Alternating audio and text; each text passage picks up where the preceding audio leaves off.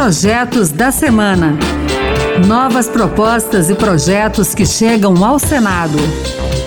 Olá, está no ar o Projetos da Semana. Eu sou Pedro Henrique Costa e a partir de agora você vai conhecer as principais propostas que foram apresentadas no Senado Federal nesses últimos dias.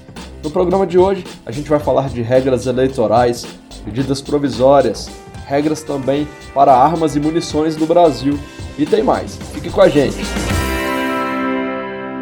Começamos o programa de hoje falando de medida provisória. Uma vez editada pelo presidente da República, a MP já começa a valer imediatamente, mas precisa ser aprovada pelo Congresso Nacional para continuar valendo. Nessa semana, foi publicada uma medida provisória que cria um programa habitacional com subsídios para agentes de segurança pública. O texto cria condições diferenciadas para policiais, bombeiros militares, agentes penitenciários, peritos e guardas municipais. Isso tudo para contratarem crédito imobiliário. O benefício vale para todos os integrantes do Sistema Único de Segurança Pública, incluindo profissionais que já se aposentaram.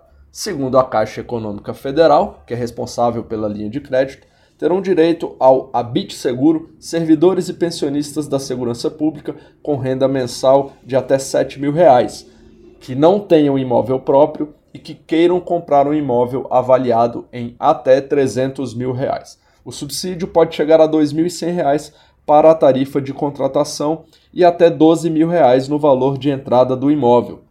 Os valores podem ser somados aos subsídios do programa Casa Verde Amarela.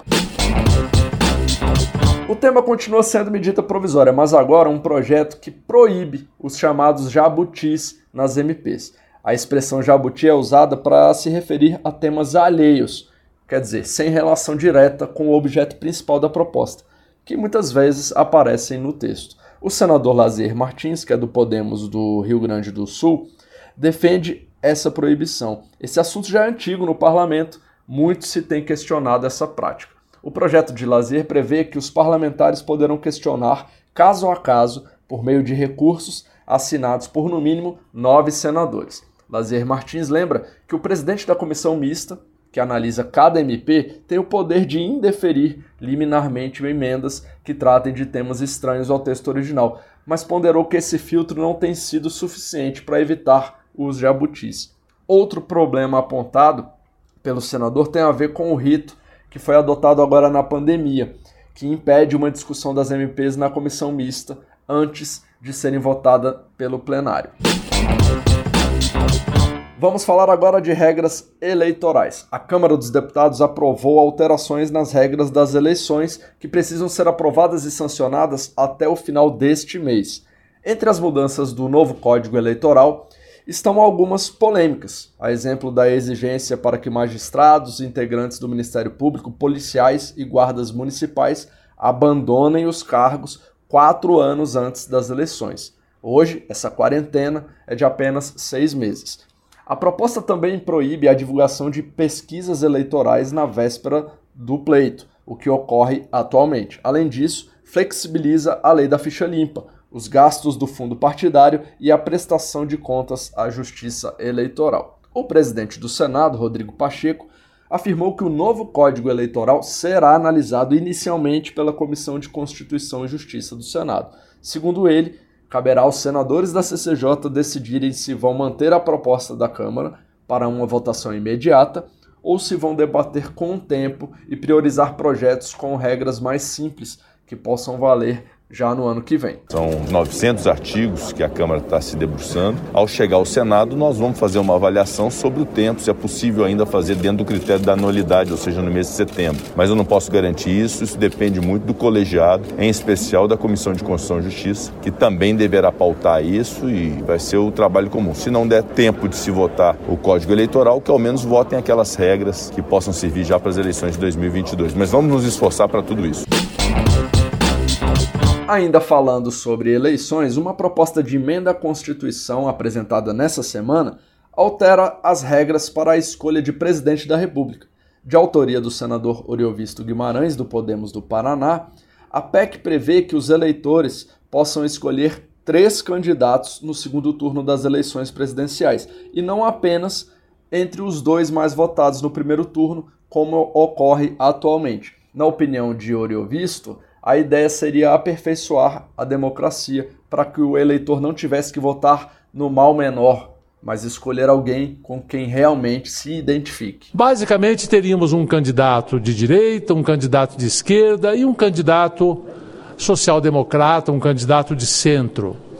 Acho que isso é uma ideia para ser discutida, é uma ideia interessante e que daria, abriria o caminho para que nós não tivéssemos que votar no menos pior. O mal menor continua sendo um mal. Então, se o eleitor tiver no segundo turno a opção de escolher alguém que ele realmente se identifica, a nossa democracia ficará ainda melhor. Auxílio moradia na pandemia. Esse é o tema do projeto que a gente traz agora. A proposta apresentada pelo senador Isalci Lucas, do PSDB do Distrito Federal, institui um auxílio moradia emergencial a ser recebido por aqueles que precisam pagar aluguel, mas desde que registrados no CAD único e também enquadrados nos critérios de vulnerabilidade de renda. O valor do benefício seria de 300 reais, mas as mulheres chefes de família poderão receber o dobro. O projeto ainda estabelece um sistema de metas, em que cada município, com mais de 100 mil habitantes, passará a monitorar o preço dos aluguéis. Quando esses preços estiverem muito altos, a oferta de residências deverá ser ampliada em pelo menos 5% ao ano, ou seja, uma medida para incentivar a construção de novas moradias e flexibilizar umas exigências que, segundo os senadores Alci, impedem esse progresso. Imunização no funcionalismo público. Esse projeto determina que o servidor público apresente o comprovante de vacinação de Covid-19 para ingressar no quadro da administração, ou que apresente atestado comprovando que não pode ser vacinado. A regra vale também para os servidores que já estão em exercício, que terão prazo de 30 dias para entregar o documento. O autor do projeto, senador Assir Gurgax, do PDT de Rondônia, ressalta que o STF já decidiu que a vacinação, apesar de não ser compulsória, pode ser exigida em alguns casos, como em empresas, por exemplo, considerando o bem coletivo. Há situações de demissão por justa causa devido à recusa do empregado a se vacinar. E para fechar o projeto da semana de hoje, a gente vai falar sobre as armas no Brasil. Essa proposta define novos critérios para o controle e a distribuição de munições no país. O autor, senador José Aníbal, do PSDB de São Paulo, alertou para a falta de controle de armas de fogo pelas autoridades responsáveis. O projeto prioriza o controle da munição como estratégia para reduzir a criminalidade, mais do que o monitoramento das armas em si. A proposta limita a mil balas por ano a compra por quem tem o porte. Além disso, o cadastro deve informar o uso e o nome do comprador. José Aníbal acredita que a proposta dele vai favorecer a investigação de crimes e aprimorar a fiscalização e o rastreamento de armas e munições. Nossa esperança é que tal rotina de segurança e controle contribua para a identificação de autores de disparos e queda na taxas de homicídio no Brasil. Nós não estamos aqui entrando na questão relativa à posse de armas de fogo, mas no controle das munições, que todas as indicações que nos chegam é, tem hoje uma produção e um consumo, digamos assim, realmente cada vez maior, não é? De ter um controle que vai favorecer o combate aos homicídios e outros crimes. É isso aí, o Projetos da Semana fica por aqui. Você pode participar das leis do país, acesse o E-Cidadania lá no site do Senado, leia as propostas, vote. Você pode até apresentar uma ideia, que se tiver apoio na internet, pode até virar um projeto de lei. Olha que interessante. Acompanhe Projetos da Semana na Rádio Senado. É toda sexta-feira, às duas da tarde. E também na internet, é só entrar no site da Rádio Senado e baixar o áudio para escutar quando quiser. O podcast também está nas principais plataformas. Muito obrigado pela sua companhia. Eu sou Pedro Henrique Costa e até o próximo Projetos da Semana. Projetos da Semana. Novas propostas e projetos que chegam ao Senado.